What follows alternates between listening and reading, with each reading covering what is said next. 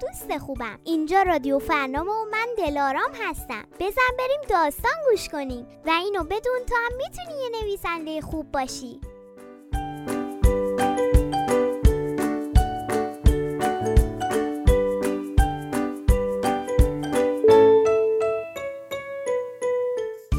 این داستان داستان زنبورها. نویسنده علیرضا شجاعزاده کاری از گروه انتشارات فرنام مناسب برای گروه سنی الف و ب. یه روز صبح که خورشید خانوم از پشت کوه بالا اومد و با نوازش نرم نور خودش همه چی رو از خواب بیدار کرد زنبورای یک کندوی اصلم با وزوز و شلوغی بیدار شدن. با هم پرواز کردن و به سمت گلا رفتن و کار خودشون رو شروع کردن. بچه ها زنبورا همیشه به شکل گروهی با هم زندگی می‌کنن و هیچ وقت تنها نیستن. اونا وقتی با هم باشن بهتر و بیشتر کار می‌کنن. کار زنبورا جمع کردن شهد از گلاه. دو تا زنبور که با هم دوست بودن پرواز کردن و به سمتی که دوستاشون آدرس اونجا داده بودن رفتن. بله بچه ها زنبورا آدرس گلا رو به هم میگن و وقتی زنبوری توی یه جا گلای زیبا می‌بینه برمیگرده و به بقیه دوستاش هم خبر میده. وقتی رسیدن که گلا انگار منتظر زنبورا بودن. خوشحال شدن و گلبرگاشون رو برای نشستن زنبورا باز کردن. دو تا زنبور هم هر کدوم روی گل نشستن و شروع به جمع کردن شهد گلا کردن. اونا کیسه رو پر کردن و گلا هم گرده هاشون رو به پاها و بدن زنبورا زدن تا به گلای دیگه برسونن. بچه ها یکی از راه های دوستی گلها با هم همین زنبورا هستن. زنبورا به سمت کندو پرواز کردن.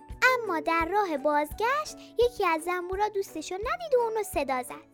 صدای دوستشو از رو زمین شنید و به سمت اون رفت و پرسید چرا اینجا رو زمین نشستی؟ دوستش گفت موقع پرواز عجله کردم و بالام با تیقای گل زخمی شده.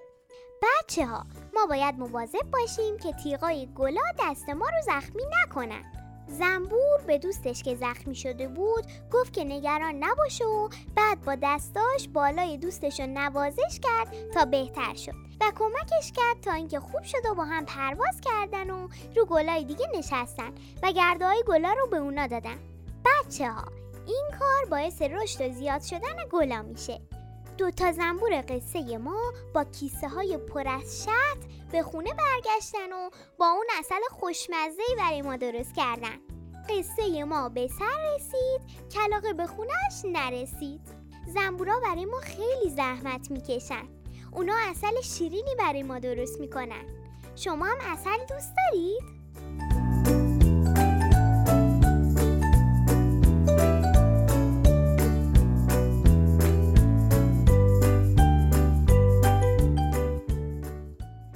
امیدوارم از این داستان لذت برده باشی. دوست خوبم. تو هم می‌تونی داستان خودتو بنویسی. ما می‌تونیم داستان تو رو به صورت چاپی، صوتی یا کارتونی تولید کنیم. تا اسمت به عنوان یه نویسنده ثبت بشه و همه داستان تو بشنون و لذت ببرن. پس زود دست به کار شو. داستان تو از طریق این اینستاگرام، واتساپ و تلگرام برای انتشارات فرنام ارسال کن. ادساین فرنام کودک. تلفن تماس 0937 502 1757 و اینو بدون کسی که یه کتاب داره هیچ وقت تنها نیست.